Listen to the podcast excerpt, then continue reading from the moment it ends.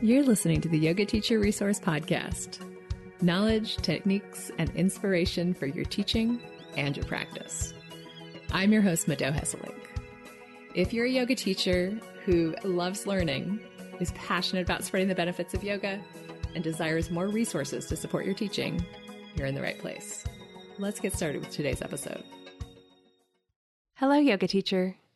Today's episode is an on-air coaching call where I take a fellow yoga teacher through a mini strategy session. These on-air coaching calls are a great way to get a taste of what it's like to work with me one-on-one, but they're also a fascinating peek into the brain and business of other yoga teachers. The teachers who participate are incredibly generous and brave to allow me to share their experience, their stories on the podcast, and I have so much respect for each of them. If you would like my help with your teaching or your yoga business, I'd love to connect with you.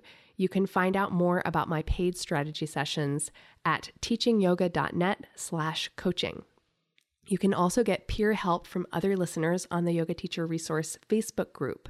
If you're not a member yet, go to teachingyoga.net/join. You can pause and do that right now so you don't forget. And when you get back, we'll jump right into today's call.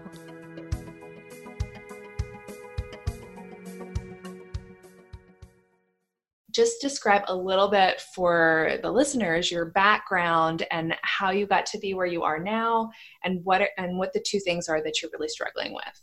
So I will try and be as concise as possible here. That's one of my goals. But I came to yoga. I was training to run a marathon, and my coach said, you need to do yoga as your cross training.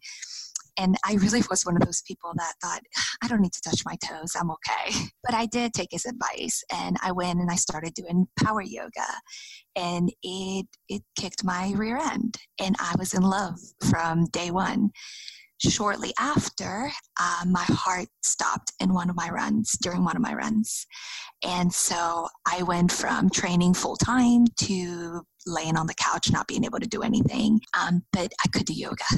And so that's where the benefits of the pranayama, of the meditation, of the whole aspect of yoga really came into my life. And I had heart surgery. I have an ICD implanted.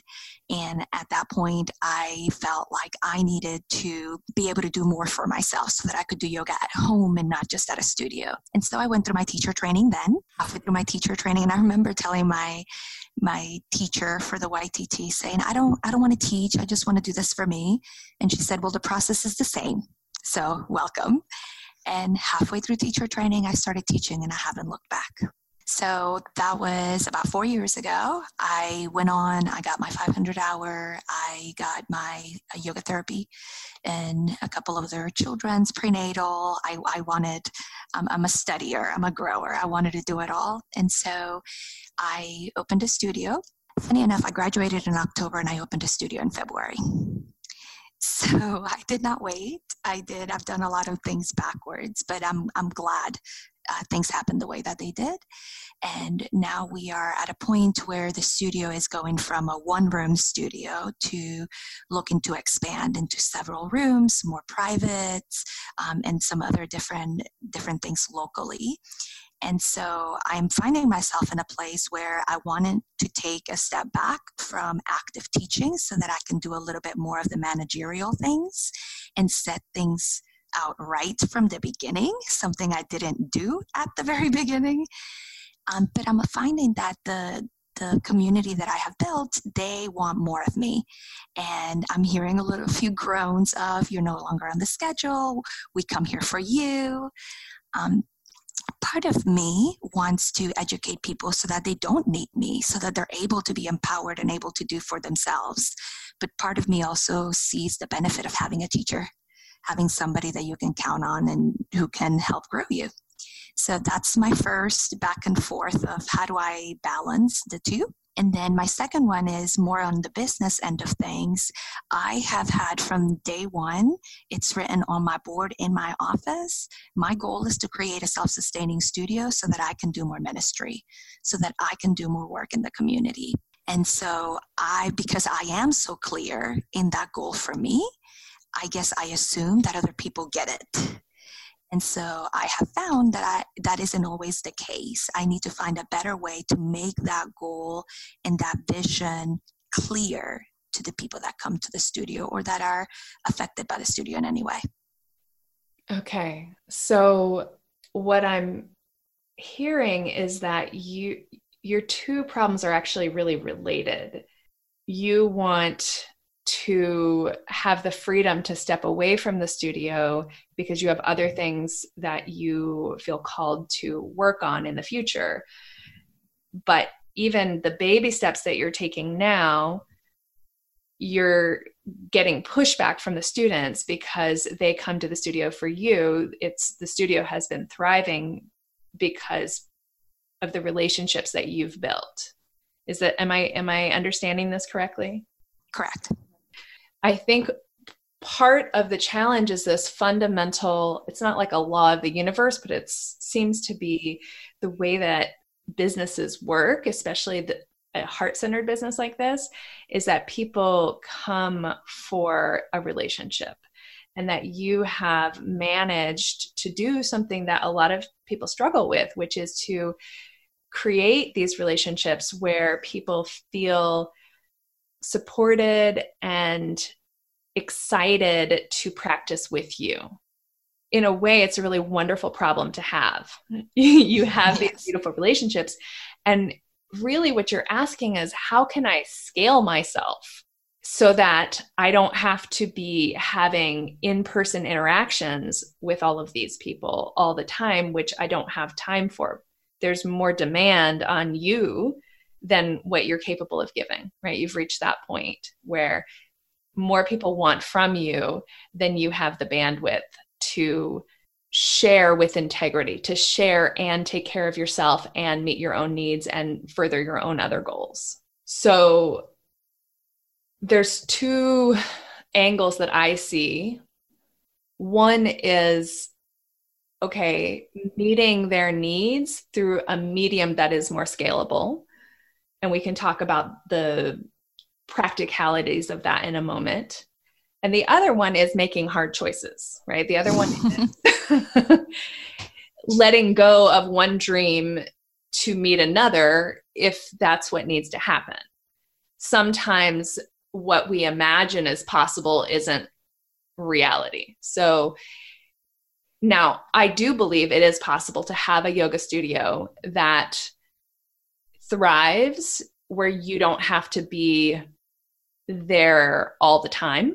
Give me a little bit more picture of what you mean by self-sustaining. And I mean, does it mean that you own it, but you never show up, you're never there, or you're only there one day a week, or what exactly is the vision for you?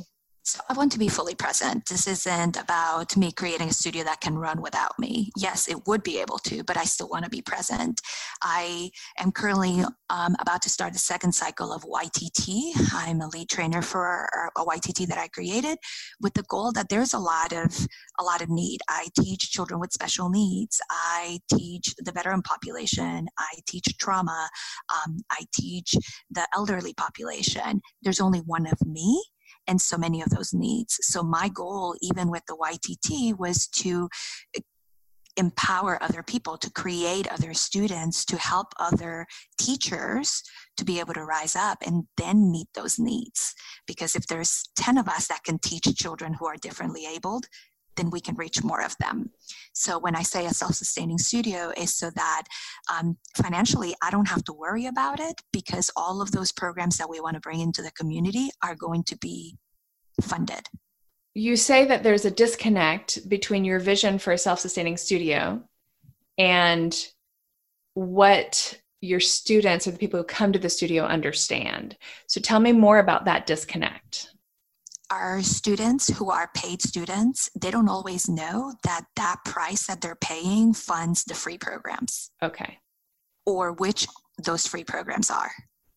Or that we're working in the schools creating programs with them. Or that we're working with addiction and recovery in the community creating those programs. And I think that in our pricing is very, very reasonable. We're in a more of a rural area. And compared to Savannah, for example, which is really close to us, our pricing is quite a nice price point. yet I get a little bit of pushback because it's high compared to the gym. So for us to be able to say, listen, we understand what this pricing structure is, but this is what all you get with it. It's more than just paying for your yoga. This is supporting your community, the community that you live with, that you shop with, that you walk around with. Okay, awesome. Thank you. Now I feel like I understand what you're talking about. This is a good time to shift into a little bit more of the practicalities of how to scale yourself and how to get your message across more effectively. What is your current strategy with your email list? How big is it? How often do you send things out? What are you sending out? Well, I just got done listening to your podcast on that. I'm not doing so well. We have probably about 500 on the email list, and we send a newsletter every month, and that's about it. We're not utilizing that to the best. This is a place of opportunity for you. Definitely growing the email list, and then starting to think about what are the different buckets of people on this list. You have people who have dropped in once and have never come back. You have people who come on a regular basis, but not super frequently. And you have your diehards. This is just a beginning of starting to think about how to categorize your list out and how you might email them differently. For example, with people, when they show up the first time, you want to have a sequence that you send out to them, inviting them back, guiding them through your vision of what you're about there. Right then and there, the moment that they reach out to you, whether they reach out to you from taking a class and that's how they get on the list, or eventually I'd love to see you have other ways of inviting community members onto your email list. And once you first make contact with that person, that's the opportunity to start educating them on your vision. So over time you can build, and this is not something to get overwhelmed by and to try to tackle all at once, but you can over time build a sequence that develops your story, that takes your students and your customers on a journey from like just being kind of barely aware of who you are and what you do to at some point making a decision of, this is a community I want to be a part of, and taking some kind of action to increase their participation, or perhaps unsubscribing because they came to one class because they were in town visiting family and they don't think they'll ever come back, to invite eventually even a choice of, yes, I'm going to participate more, and maybe I'm going to participate in this more moderate sense, or I'm going to like really get fully involved, or you know what, that was a nice class and this isn't, like I'm not the right person to be continuing to send emails to. Then with the people that you already have, or the community members that are already more involved, you kind of need to get them caught up on the same thing. So one of the nice things about creating content in this way, whether you're creating, we'll talk about videos a little bit later, but whether you're creating videos or emails or blog posts or whatever it is that you create, it can be a lot of work up front. Don't think about this as something that, oh my God, this is so much work, it's not worth it. Every time you do a little bit of work, you want to be thinking about how to repurpose that work. And plus, every time you share your story, you get better at sharing it. Or whether you've created this content and you actually get to reuse that exact video, or whether it's a piece of your practice of becoming excellent at sharing your story, either way, it's not just for that one moment. There's always a bigger purpose to that, and that can help. I'm just releasing right now, I'm in the middle of releasing this series of videos. And have you seen them, Angel? I know they're marked. Okay. All right. Well, it was a lot of work. And so it would be very easy for me to say, because I'm not very comfortable with video yet, this is kind of out of my comfort zone. So it'd be easy for me to say, oh, I'm done doing videos. This was just way more work than, it was worth. But if I thought about it that way, then I would not, like you, I'm a lifelong learner. I always want to keep improving and learning. And so I have to remind myself, okay, well, that was part of the investment of learning how to do this. And that is something that I am finding when I jumped into the business side of things. I was both feet in, and I didn't take the time to lay out the foundation. And so now I am going back and taking the time to set things up right so that they can carry on properly. For example, our social media. I didn't even own an Instagram account until my studio manager was like, girl, you need one. So, but working through her or with her, we've been able to create a system where we've got the picture set up. I can set 1 or 2 days a month where I go and I create all the content, and then it's set to release. There's a post every day, but I'm not having to take the time every day to get it all done.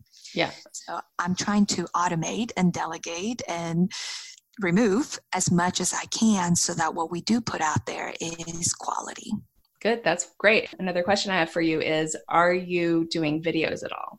I am. So I did a series of short pranayama practices, short asana practices targeted to specific things. I wrote my own meditations and did some videos on that. And that was something that was put on hold when the studio kind of bloomed, and then it was too much for me to handle all of it. So that's one of the things that I'm taking a step back and going back to creation before, because I'd rather take the time now so that it can be sustainable later, as opposed to just like dripping things here and there. There's no consistency in that. So you're creating practice videos right now, which is awesome. And I really support you in doing that, because that is one way to scale yourself. Let them know when that happens. What I'm doing with this time right now is I'm creating videos so that you can practice with me at home.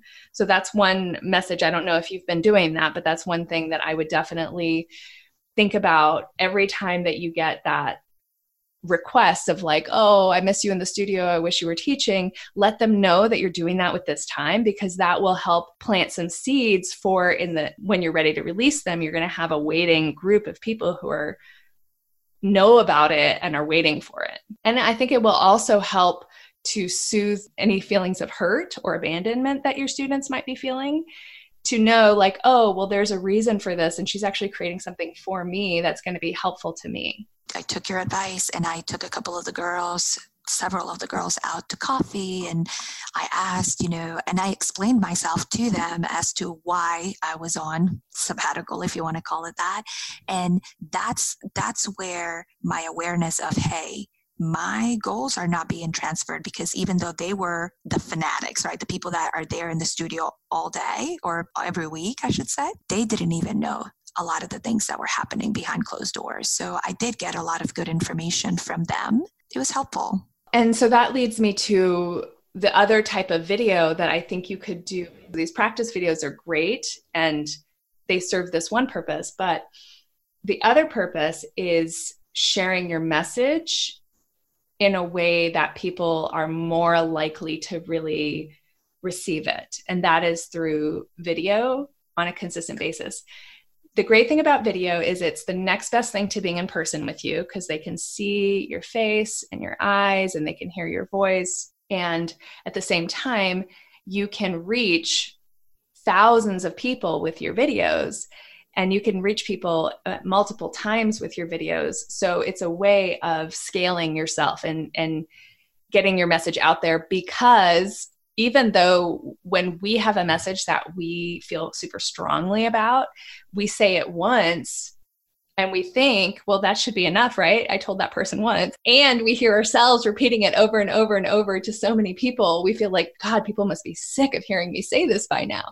But the truth is that so many times you might be saying something and people just have something else going on, and it's not really landing for them. And people need repetition. So they need to hear the same message over and over and over, maybe slightly different angles, slightly different ways. You really can't overdo it at this stage of our culture where we're bombarded with messages all the time. The ones that get through tend to be the ones that are repeated. I agree with that. When you have a clearer strategy for your email list, one of the things that you can send out is practice videos or snippets of practice videos, and then also message videos that are just a way of staying connected and coming into the earbuds and the living rooms and the offices of the people who are interested in hearing what you have to say on a regular basis. Would you say weekly would be a consistent, or is monthly? I think what's most important is the ability to keep it up. So yes, most people recommend that weekly is ideal as far as getting an email or having some kind of communication, but don't put yourself in the position where you all of a sudden feel like that's your whole job and that you can't make progress in any other area of your job because you're so busy keeping this piece up. Ideally, put out something weekly that's less polished and shorter versus something monthly that's more polished and longer. If weekly is not realistic, by all means do it monthly, at least as a start. If you do it monthly for 12 months, chances are that you will have gotten good enough that you can maybe bump it up to every other week. You do that for another 6 months, you probably have gotten good enough that you could bump it up to weekly. Of course, nobody wants to wait 2 years to build the connection and rapport with their audience. But this is something that I've been thinking about a lot recently, is just we have to be committed. We have to be in it for the long haul and sustainably. Because if we go 2 feet in, jumping into the pool, and then we realize that we're not getting the response that we wanted, that we're burning ourselves out. This is such a common story for yoga teachers. It's a lot harder to shift gears and pull back from overdoing because you're burnt out, because you've lost the spark of inspiration, versus just starting a little slower, being willing to be a little bit more patient. I have to agree with that. I think that was me. The burned out was what happened at the beginning. When I first opened the studio, I was the only teacher. There were 10, 12 classes. And I was running the studio. I was the accountant, the manager, the social media. I did it all. And learning to count on other people, to bring other people on board, and then to now step back, get it done right from the beginning, even if it takes a little bit longer. It'll, like you said, for me, the word is consistency. I think you use sustainability. Yeah, well, they're both really important. I think that consistency can be sustainable, but it can also lead to burnout when it's overcommitted. So how are you feeling right now about these two areas of your challenge and your question? Is there anything that's not clear? Is there anything that you want to dive into more deeply? I think things are clear. I think I would like to talk a little bit more about the email list. So if I heard you correctly, I'm going to talk to my people and let them know, listen, the reason why I'm stepping back when they do ask is so that I can serve you better in the future. So be patient with me. And this is what's coming down the pipeline, creating that kind of a buzz around what is coming. I will widen the videos to more than just practice, but also use them as an avenue to share my message, which I think it's brilliant. And then using the email list, I think that is where I could use a little bit more guidance. Right now, we collect the emails through the people that do come to the studio, and then there is a sign-up form on our website. You mentioned other ways in which we can collect that email. What would some of those be? You mentioned that you have partnerships with other nonprofits or other organizations.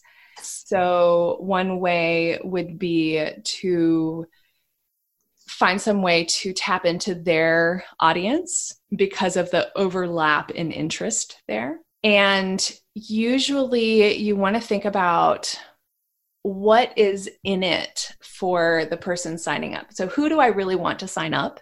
Why should somebody, is it a donor to this organization? Is it somebody receiving benefits from this organization?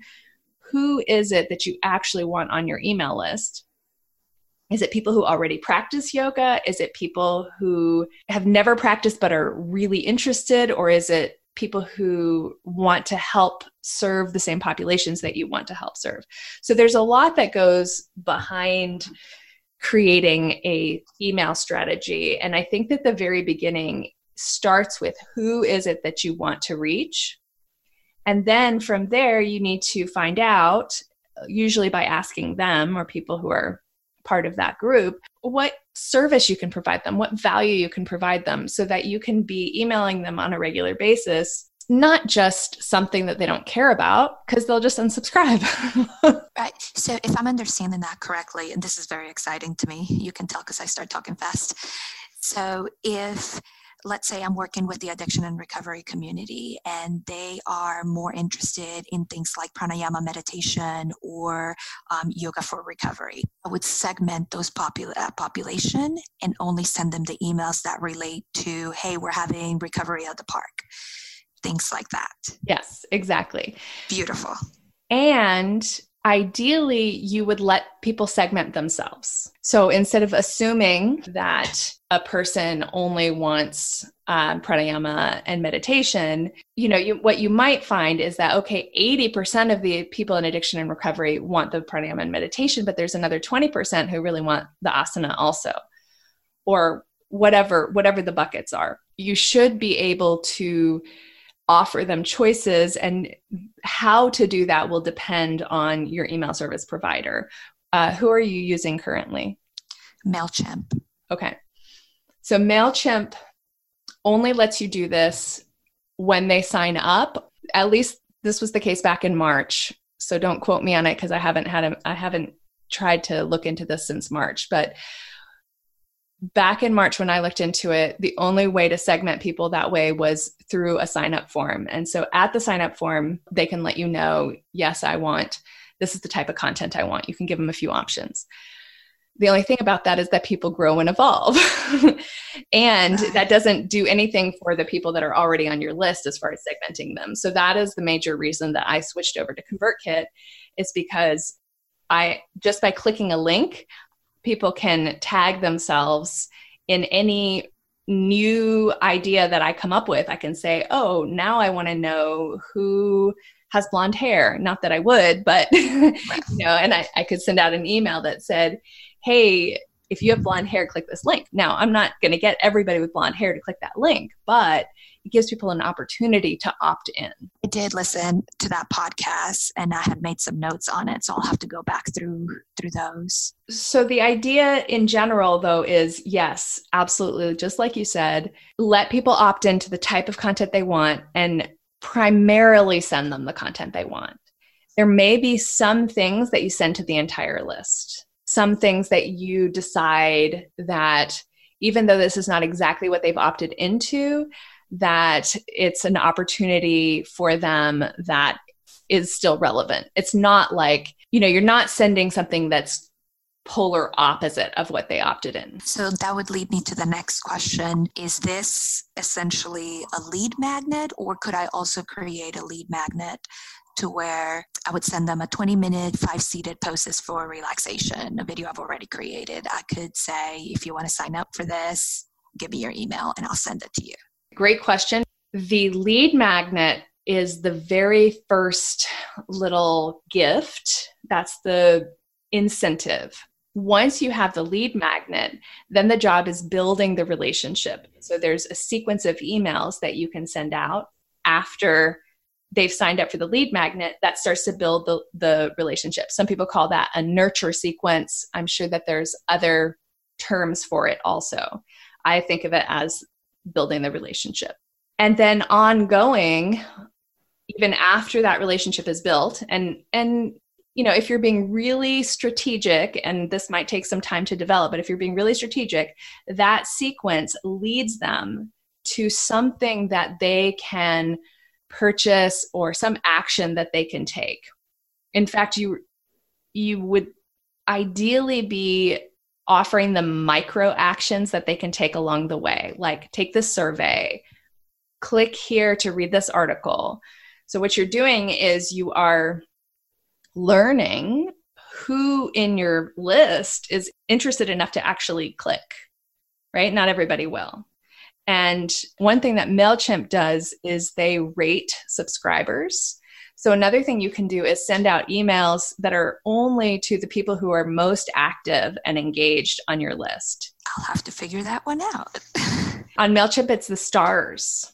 Okay, so you got the lead magnet. You have the relationship building sequence where you're training them or inviting them to take small micro actions along the way. And then ideally, there's some kind of invitation at the end of that nurture sequence so that they have the opportunity to deepen the relationship, whether it's signing up for a membership at the studio or volunteering with your organization, whatever it is. And then after that, you want to be staying in touch with and continuing to maintain the relationship, let's say. So we would go through the lead magnet sequence, and then they would essentially be recycled into the weekly emails. Right. But depending on what your buckets are, it might not, they might not be getting weekly emails, depending on who they are, why they signed up. Another thing that I work on with my clients is creating basic categories of different content that they cycle through. So content pillars, we could say. So that rather than every month thinking like, oh my God, what am I going to send out this month? That you know that every month there's one pranayama video, one asana video, there's one about a nonprofit that you're working with. That's exactly how I broke it down. I said week one, it would be a practice video. Week two, it would be a message video. Week three, it would be upcoming events. And then I had week four open. So pranayama sounds good to me.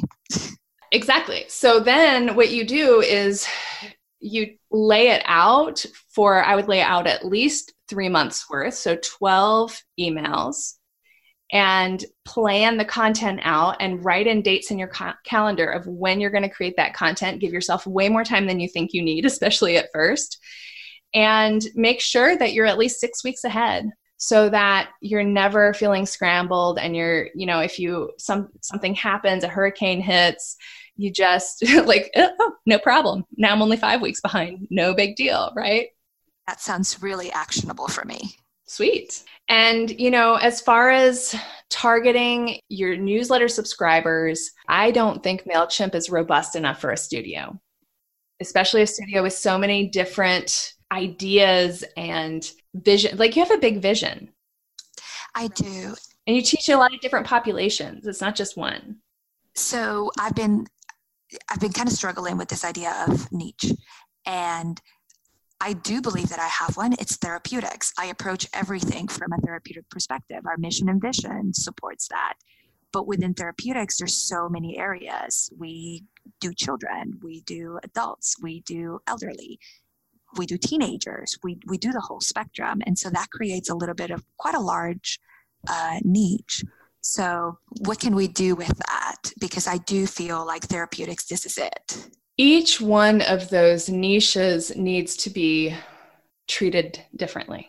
So it's okay to have more than one niche, and it's almost inevitable with a yoga studio, with a space like that. But I think it's good to have a recognition and a realization that speaking, you can't speak to everyone at the same time. I would recommend focusing on one at a time and thinking, okay, for the next 6 months, I'm really going to focus on the veterans.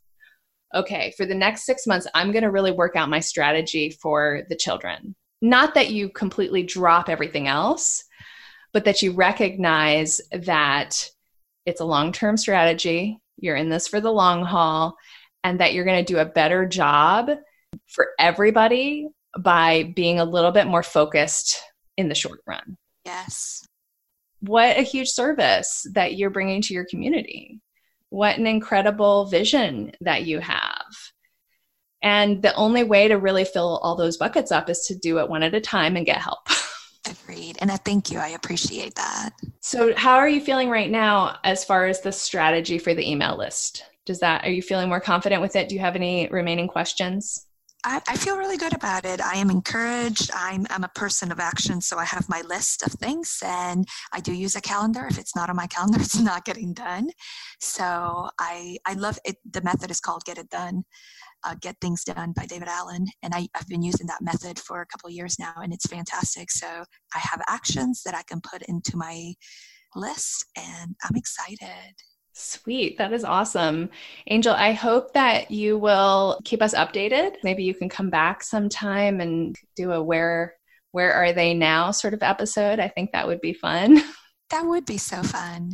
Thank you so much for being willing to record this session, because I know that people are going to be inspired by what you're doing. And I know that they're also going to learn from what we talked about. So I really, really appreciate that. I'm so thankful that you gave me the opportunity. I learned a lot.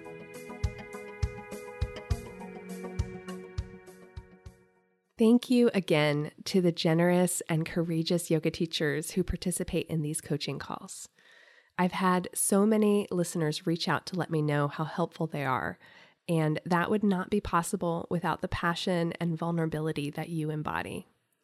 And thank you also to each of you who listen all the way to the end, and most especially to those of you who leave reviews and who reach out to me to let me know that the podcast has impacted you and helped you.